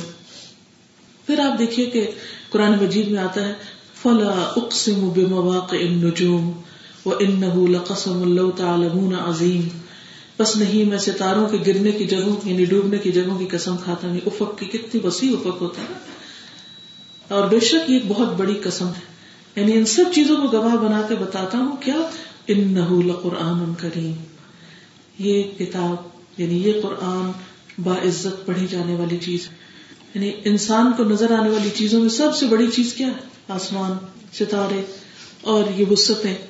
اتنی بڑی وسیع چیز کی قسم کھانے کے بعد فرمایا, اس کو گواہ بنانے کے بعد, اس کی طرف توجہ دلانے کے بعد فرمایا کہ قرآن قرآن بہت عظیم چیز ہے, بہت کریم چیز ہے. کیونکہ جب کسی چیز کی اہمیت بتانی ہو تو اس سے پہلے انسان کے مائنڈ کو تیار کیا جاتا ہے. آپ ایک سرپرائز دیتے ہیں, دیکھو اس پہ اور پھر اس سے. اور اللہ سبحانہ وتعالیٰ نے بھی بہت خوبصورت انداز اپنایا ہے قرآن کی عزت اور کرامت اور بزرگی بیان کرنے کے لیے. اب آپ دیکھیے کہ یہ قرآن یا تو انسان کو فائدہ پہنچاتا ہے, انسان کے حق میں غنیمت ہے, یا اس کے اوپر چٹی ہے. یعنی اس قرآن کے ساتھ تعلق دو میں سے ایک ہے, تیسری کوئی چیز نہیں. آپ اس میں نیوٹرل نہیں رہ سکتے, یا آپ کے درجات بڑھائے گا یا گھٹائے گا, یا آپ کو بلندی دے گا یا آپ کو پکڑوائے گا. القرآن حجت اللہ کا ہوا لائک. اب ہم یہ نہیں کر سکتے کہ اچھا ٹھیک ہے دل چاہے تو پڑھ لیں, سمجھ لیں, نہیں تو کوئی بات نہیں, بعد میں صحیح, لیٹر آن, نہیں. یا یہ کہ اس کو پڑھ لیں اور اس پر عمل نہ کریں. تو پہلی چیز کیا ہے کہ اس قرآن سے محبت, اس کی عظمت کا احساس دل میں لانا, اس کو دنیا کی ہر چیز سے زیادہ بہترین جاننا, کیونکہ ہر چیز کریشن ہے لیکن یہ اللہ کی سپیچ ہے, یہ کریشن نہیں ہے, یہ اللہ تعالیٰ کی بات ہے. اور صرف ایک ہی چیز ایسی ہے کہ جو اللہ کی بات ہے, اور باقی تو کیا ہے, اللہ نے اس کو کریٹ کیا ہے. اب آپ دیکھیے کہ جب ہم اس کو اہمیت دیتے ہیں, اس کو مانتے ہیں, اس پر ایمان رکھتے ہیں, اور اس کو دنیا کی ہر سپیچ, ہر کلام, ہر علم, ہر بات سے زیادہ امپورٹنٹ سمجھتے ہیں, تو یہ ہمارے حق کو حجت بنتا جاتا ہے. یعنی مسلسل ایک لائن کے یا ادھر ہے ہم یا ادھر ہے. یعنی نمبر 1 امپورٹنس کتنی, اس کی امپورٹنس زیادہ ہے یا باقی سب چیزوں کی امپورٹنس زیادہ ہے. خود کو خود چیک کر سکتے ہیں, اپنے لیے ایک چیک لسٹ بنا سکتے ہیں, اس سے زیادہ محبت ہے یا اور مثلاً اور چیزوں سے, میوزک سے, پوئٹری سے, اور دنیا کی باتوں سے, کہانیوں سے زیادہ دلچسپی, یا قرآن مجید سے. اور علوم پڑھنے میں وقت زیادہ لگا ہے یا قرآن پڑھنے میں زیادہ لگا ہے. پھر یہ کہ اس کی باتوں کو ہم سنجیدگی سے لیتے ہیں یا نان سیریس ایٹیٹیوڈ ہے. پھر یہ ہے کہ اس کی ہم تعظیم کرتے ہیں یا نہیں کرتے. پھر یہ کہ جو کہتا وہ بھی کرتے ہیں یا نہیں کرتے. پھر یہ کہ اس کو دنیا تک پہنچانے کے لیے, لوگوں تک تقسیم کرنے کے لیے ہم کوئی ایفرٹ لگاتے یا نہیں لگاتے. یہ ساری کیلکولیشن ہم اپنے اندر خود کر سکتے ہیں کہ ہم کہاں کھڑے ہیں, اس کو کیا امپورٹنس دیتے ہیں. تو اگر آپ اس کو فیور دیتے ہیں تو کل قیامت کے دن سب سے بڑا فیور آپ کو قرآن کی طرف سے ملے گا, وہ آپ کے حق میں سفارشی بن کے آئے گا. حدیث میں آتا ہے اقرأ القرآن فإنه يأتي يوم القیامة شفیعا لأصحابہ, قرآن پڑھا کرو کیونکہ قرآن اپنے پڑھنے والوں کے لیے قیامت کے دن سفارشی بن کے آئے گا. وہ جھگڑے گا آپ کے لیے کہ یار یہ بھوکا پیاسا رہا, اس نے اپنی نیند اور آرام قربان کیا اور مجھے پڑھتا رہا, اس نے مجھے دوست بنا لیا. وہ ایسا بہترین دوست ہے کہ وہ قبر میں بھی ساتھ نہیں چھوڑے گا, وہ حشر کے میدان میں بھی آپ کے ساتھ ساتھ ہوگا اور بخشوا کے آگے لے جائے گا. اس لیے حجت اللہ کا او علیہ کا, یا آپ کے حق میں یا آپ کے خلاف. یعنی جیسے وہ 9/11 کے بعد کسی نے کہا تھا کہ آج کے بعد دنیا میں یہ فیصلہ ہو جائے کہ یا لوگ ہمارے ساتھ ہیں یا پھر ہمارے خلاف ہیں، بیچ میں کچھ نہیں. تو وہ تو بندوں کی بات ہے نا، یہ بندوں کی سوچ ہے، لیکن اللہ کا یہ کلام پکار پکار کے کہہ رہا ہے کہ یا تو پھر تم میرے وفادار ہو یا پھر نہیں ہو، درمیان کی کوئی چیز نہیں ہے. پھر آپ دیکھیے کہ یہ ایک سنجیدہ کلام ہے، قرآن مجید میں آتا ہے وما ہوا بالہزل، یہ کوئی ہنسی مذاق کی چیز نہیں ہے. اور پھر اس کا مذاق اڑانے والوں کے لیے وعید آئی ہے کہ جنہوں نے، اللہ سبحانہ وتعالی فرماتے ذالک جزاؤہم جہنم بما کفروا واتخذوا آیاتی ورسولی ہزوا، یہ ان کی جزا جہنم اس لیے کہ انہوں نے انکار کیا اور میری آیات اور میرے رسولوں کا مذاق اڑایا.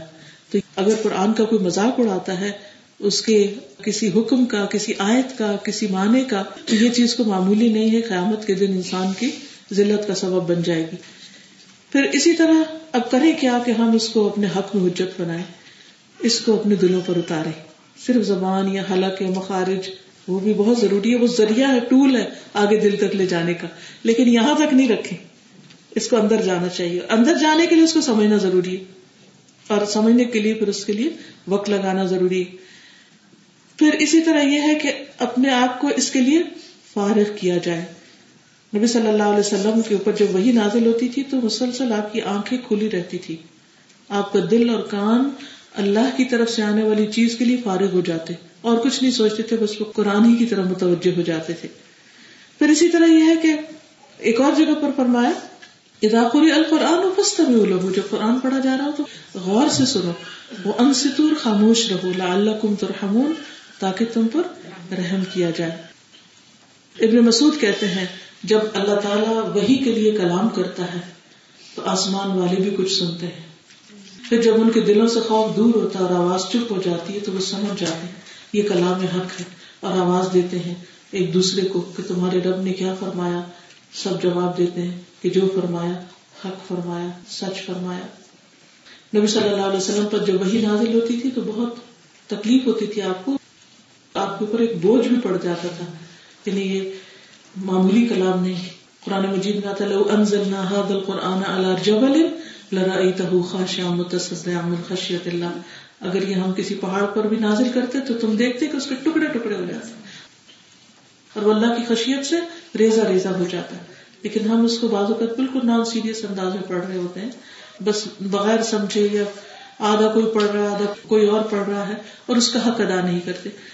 پھر اسی طرح یہ کتاب عمل کی کتاب ہے، یہ صرف علم بڑھانے کے لیے، صرف ڈگری یا سرٹیفکیٹ لینے کے لیے نہیں ہے، بلکہ یہ آئی اس لیے کہ انسانوں کو ہدایت دے. پھر اس کو آگے پہنچانا بھی لازم ہے. نبی صلی اللہ علیہ وسلم نے فرمایا آگے پہنچاؤ خواہ ایک آیت ہی کیوں نہ ہو، یعنی اس کام میں بھی امت کو حصہ ڈالنا چاہیے، چاہے خود پڑھا کے، خواہ کوئی کتاب یا کیسٹ یا CD آگے دے کر، یا کوئی ایسا ادارہ بنا کر کہ جس میں قرآن کی تعلیم ہو. پھر اسی طرح یہ ہے کہ اللہ تعالیٰ کے کچھ خاص بندے ہیں جن کو اللہ تعالیٰ اپنا اہل کہتا ہے، یعنی اس کے اسپیشل لوگ، VIP، اور وہ کون ہے؟ حدیث میں آتا ہے کہ وہ اہل القرآن ہے، کہ قرآن ہی ان کی پہچان ہے. نبی صلی اللہ علیہ وسلم نے فرمایا قرآن مجید کی تلاوت کا اہتمام کرو، کیونکہ یہ چیز آسمانوں میں تمہاری خوشبو اور زمین میں تمہارے تذکروں کا سبب بن جائے گا.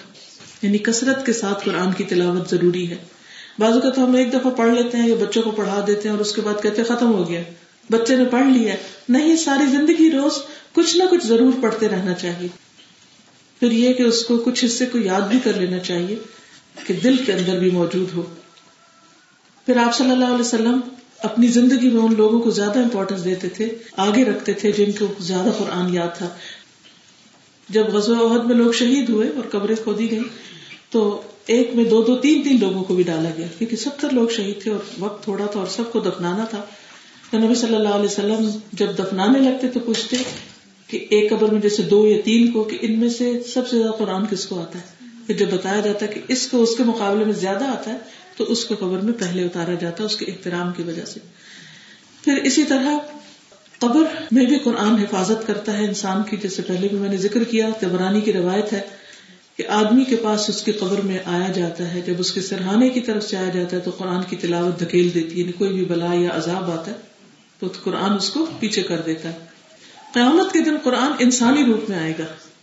اب آپ دیکھیے کہ وہ کیسا ہوگا, سوچئے, امیجن کیجئے, جتنا خوبصورت آپ اس کو بنائیں گے, یعنی جیسا آپ اس کو پڑھیں گے, جیسا معاملہ آپ اس کے ساتھ کریں گے. بہت ہی خوبصورت حدیث ہے. رسول اللہ صلی اللہ علیہ وسلم نے فرمایا, قرآن مجید قیامت کے دن اجنبی آدمی کے روپ میں آئے گا, یعنی اسٹرینجر کی طرح آئے گا, اور صاحب قرآن سے پوچھے گا, کیا تم مجھے پہچانتے ہو, ڈو یو نو؟ پھر وہ اپنا تعارف کرائے گا. ایک انسان کہے گا کہ نہیں, I don't know, who are you? کہے گا, میں وہی تو ہوں جو راتوں کو تجھے جگاتا تھا, جیسے رمضان وغیرہ میں تہجد میں تلاوت تراوی. لیکن ہم سب دیکھیں, ہماری راتوں کے کتنے حصے میں قرآن ہے. کبھی رات کو پڑھا ہم نے کچھ؟ تو وہ کہے گا, راتوں کو جگاتا تھا, دوپہروں کو پیاسا رکھتا.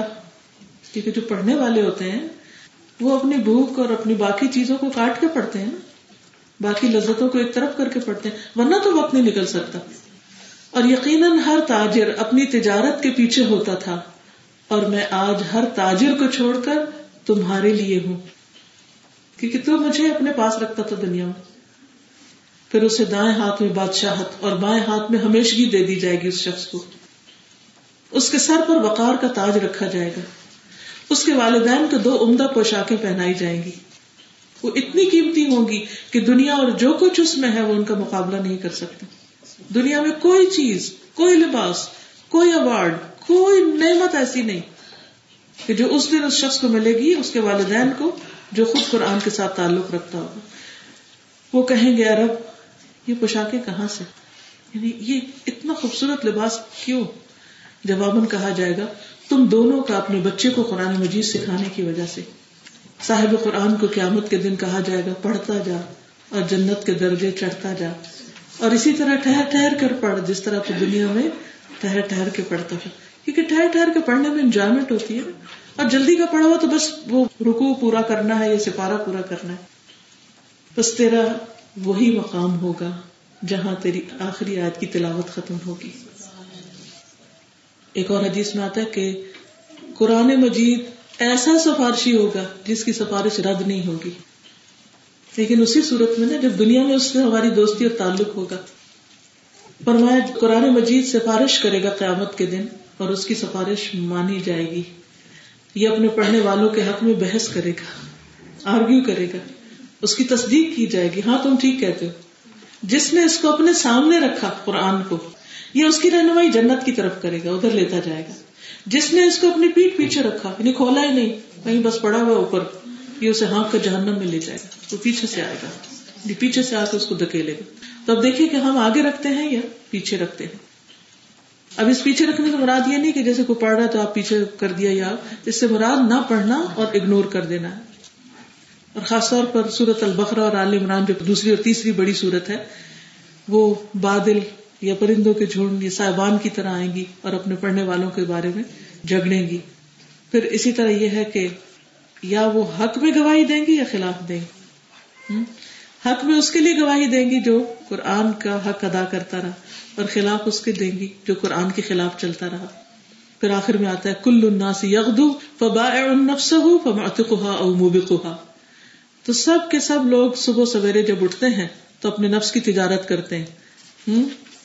ہم سیل پر ہوتے ہیں صبح روز, یا تو نفع ہوتا ہے یا نقصان ہوتا ہے, ایوری ڈے. یہ ایک محاورہ بھی ہے عربی کا, یعنی صبح سویرے اٹھ کے اپنے آپ کو انسان بیچتا ہے, یعنی انسان ہر روز صبح اپنے آپ کو کسی نہ کسی کام میں لگاتا ہے, اپنے آپ کو تھکاتا ہے, اور پھر ہر تھکانے والا 2 قسموں میں اینڈ آف دا ڈے تقسیم ہو جاتے ہیں. ایک وہ جو اپنے نفس کو فائدے میں لے جاتے ہیں, اور دوسرا وہ جو نقصان میں بیچ کے آ جاتے ہیں. ایک گھاٹے میں جاتا ہے, ایک فائدے میں جاتا ہے. ایک آزاد کروا دیتا ہے اپنے آپ کو, اور ایک ہلاک کر کے آ جاتا ہے. کون ہے جو آزاد کراتا ہے, کون ہے جو فائدہ اٹھاتا ہے؟ جو اپنے نفس کو اللہ کی رضا میں لگاتا ہے. اور ہلاک کون کرتا ہے؟ جو اپنے نفس کو بندوں کی رضا میں لگاتا ہے. قرآن مجید میں آتا ہے, وَمِنَ النَّاسِ مَن يَشْرِي نَفْسَهُ ابْتِغَاءَ مَرْضَاتِ اللَّهِ. لوگوں میں سے کوئی ایسا بھی ہے جو اللہ کی رضامندی تلاش کرنے کے لیے اپنی جان بھی بیچ دیتا ہے, اپنی جان کی پرواہ بھی نہیں کرتا کہ میرا رب مجھ سے راضی ہو جائے. تو حقیقت یہ ہے کہ ہم میں سے ہر انسان جو پیدا ہوتا ہے نا اس کی جان پکڑی ہوئی ہے، اس کے عمل سے وہ جان آزاد ہوگی، جیسے قرآن مجید میں آتا ہے سورۃ المدثر آیت 38-39 کل نفس بما کسبت رہینا، کل نفس بما کسبت رہینا الا اصحاب الیمین، ہر شخص اپنے اعمال کے بدلے گروی پڑا ہوا ہے سوائے دائیں ہاتھ والوں کے کہ وہ اپنے آپ کو آزاد کروا رہے ہیں۔ تو پیدا ہوتے ہی چھڑوانے کی فکر کرنی چاہیے، جس میں سب سے پہلا کام 7ویں دن عقیقہ ہے۔ حدیث میں آتا ہے نا کہ ہر بچہ اپنے عقیقے کے ساتھ گروی ہوتا ہے، پکڑا رہتا ہے، عقیقہ اس کی پہلی گرہ ہوتی ہے جو اس کی آزادی کی ہوتی ہے۔ پھر اسی طرح جب انسان صبح اٹھتا ہے تو شیطان انسان کی گردن پر جب وہ سو جاتا ہے تو 3 گرے لگاتا ہے۔ یاد رکھیے جب انسان رات کو سو جاتا ہے تو شیطان آ کے گردن پر 3 ناٹس لگاتا ہے اور ہر گرہ پہ ایک پھونک مارتا ہے۔ ابھی رات بہت لمبی ہے، جب وہ اٹھتا ہے عام طور پر کیا ہوتا ہے جب ہماری آنکھ کھلتی بھی تو ہم کہتے ہیں اچھا ابھی تو کیا ٹائم ہے، بہت ٹائم، پھر سو جائے۔ تو جب انسان اٹھ جاتا ہے یعنی فجر کے لیے اور اللہ کا ذکر کرتا ہے تو ایک گرہ کھل جاتی، الحمدللہ الذی احیانا بعد ما اماتنا و الیہ النشور، ایک گرہ کھل گئی۔ وضو کرتا ہے، دوسری کھل گئی۔ نماز پڑھتا ہے، 3 گرے کھل گئی۔ اس طرح وہ صبح کو حشاش بشاش خوش مزاج اٹھتا ہے، ورنہ اس کی صبح خباثت کے ساتھ اور سستی کے ساتھ ہوتی ہے، یعنی اس کے اندر ایک عجیب سا پردہ ہوتا ہے، ایک عجیب سی گھبراہٹ ہوتی ہے دل میں، کیونکہ شیطان اس کو اپنے کنٹرول میں کیے ہوئے ہوتا ہے، وہ آزاد نہیں ہوتا۔ تو ہر دن کی ابتدا کس سے کرنی چاہیے؟ اللہ کے ذکر سے کرنی چاہیے، اور روزانہ اپنے آپ کو آزاد کرانا چاہیے، اور اس کے لیے آزادی میں دینے کے لیے جس کہتے ہیں نا انسان کے جسم کے 360 جوڑ ہیں، ہر جوڑ پہ صدقہ واجب ہے۔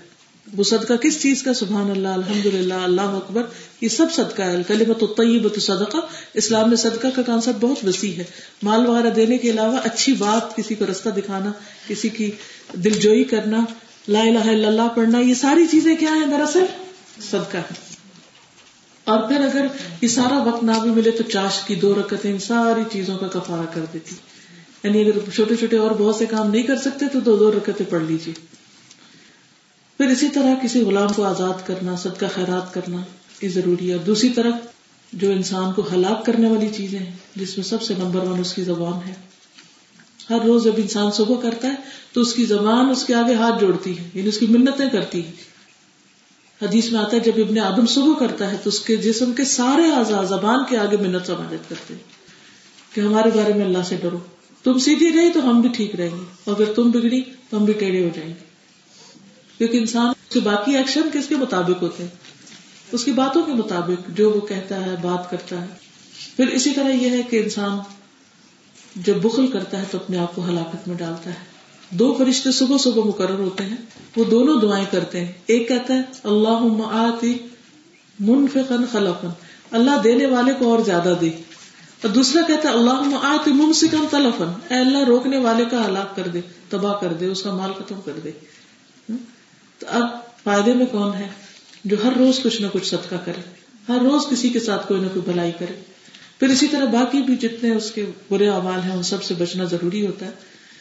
تو یہ تھی آج کی حدیث، اور اس میں آپ دیکھ رہے ہیں کہ جو مختلف اجزاء ہیں کہ جو ہم دن بھر کام کرتے ہیں، مثلا نماز ہے، صدقہ ہے، ذکر ہے، ان سب چیزوں کی کیا حقیقت ہے، اور پھر یہ ہے کہ ان سب چیزوں کا وزن ہوگا قیامت کے دن، ترازو جو ہے وہ حق کے ساتھ قائم کیے جائیں گے اور انسان ان کو دیکھے گا۔ اور پھر اگر انسان اچھے کام کرنے والا ہوگا تو اس کی نیکیاں اور اس کے اعمال اس کو فائدہ پہنچائیں گے، اور اگر انسان غلط رستوں پہ چلنے والا ہے تو دراصل وہ کسی کو نہیں، اپنے آپ کو ہی نقصان پہنچانے والا ہے، کیونکہ انسان یا اپنے نفس کا غلام بن جاتا ہے یا شیطان کا، اگر وہ رحمان کا غلام نہیں بنتا۔ تو یہ چوائس ہمارے پاس ہے کہ ہم کس کے غلام بننا چاہتے ہیں۔ تو اللہ تعالیٰ سے دعا ہے کہ وہ ہمیں عمل کی توفیق عطا فرمائے۔ وآخر دعوانا ان الحمدللہ رب العالمین۔ سبحانک اللہم وبحمدک، اشہد ان لا الہ الا انت، استغفرک واتوب الیک۔ السلام علیکم ورحمۃ اللہ وبرکاتہ۔